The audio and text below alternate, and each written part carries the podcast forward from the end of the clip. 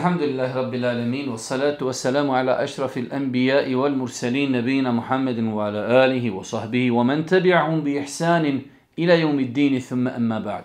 ila yawmiddini. Doista svaka zahvala pripada uzvišenom Allahu subhanahu wa ta'ala stvoritelju zemlje i nebesa. Salavat mir i selam na Allahu poslanika, Allahog miljenika Muhammeda alaihi salatu wa salam, njegovu časnu porodcu, njegov uzor te ashabi i sve ljude koji slijede put istinu sudnjega dana.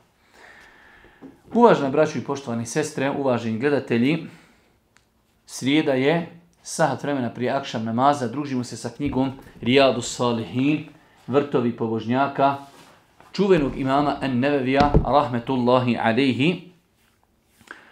Večera se družimo s jednim interesantnim, veoma bitnim poglavljem, 91. poglavlje na 353. stranici, savjetovanje i umjerenost u tomi.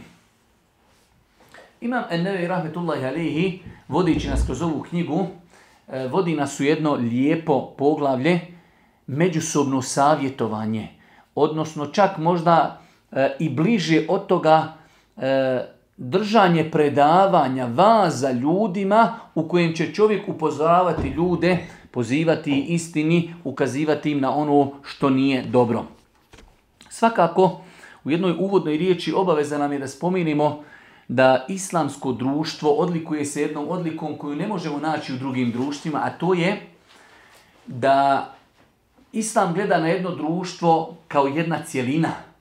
Ne mogu ljudi u jednom društvu kazati za sebe da su e, pojedinci ih ne interesuje stanje jednog društva. U islamu, islam odgaja ljude da na društvo gledaju da je to njihova zajednička cjelina. U tom kontekstu islam i poziva ljude da jedni drugi savjetuju, da jedni drugima naređuju na dobro, odvraćaju od zla.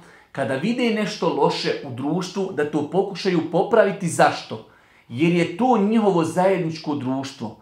Kada se društvo pokvari, kada se pokvari ambijent jednog društva, e, nema mnogo koristi od čestiti i moralnih pojedinaca. Pa Islam poziva tome da ljudi ne dopuste da se u jednom društvu pojavi grijesi i da se čine javno. Mi smo mnogo puta govorili kroz naša predavanja da Islam na jedan poseban način tretira javno činjenje grijeha.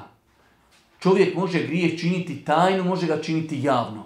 Mnogo je teži, mnogo Islam e, više zabrenjuje javno činjenje grijeha iz razloga što na taj način generacije koje nadolazi, omladina, djeca jednostavno odrastaju u grijesima. Navikavaju se na grijehe. Njihova srca ne reagiraju kada, više, kada vide nešto loše. Pa znači islam je vjera koja mnogo, mnogo pažnje posvećuje međuljudskim odnosima. Mnogo pažnje posvećuje ambijentu jednom društvu. Pa je islam propisao mnoge stvari putem kojih će regulisati međuljudske odnose jednog društva, jedna od tih stvari jeste i međusobno savjetovanje.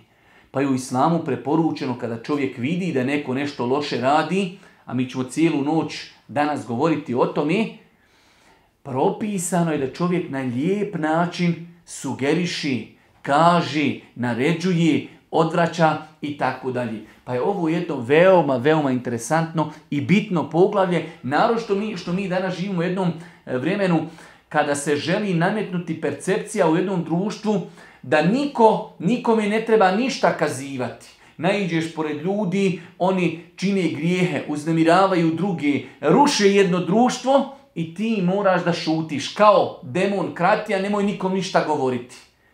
Islam Islam je mnogo širi, Islam je mnogo potpuniji, Islam je e, vjera koja mnogo pažnje posvećuje društvu u kojem čovjek živi.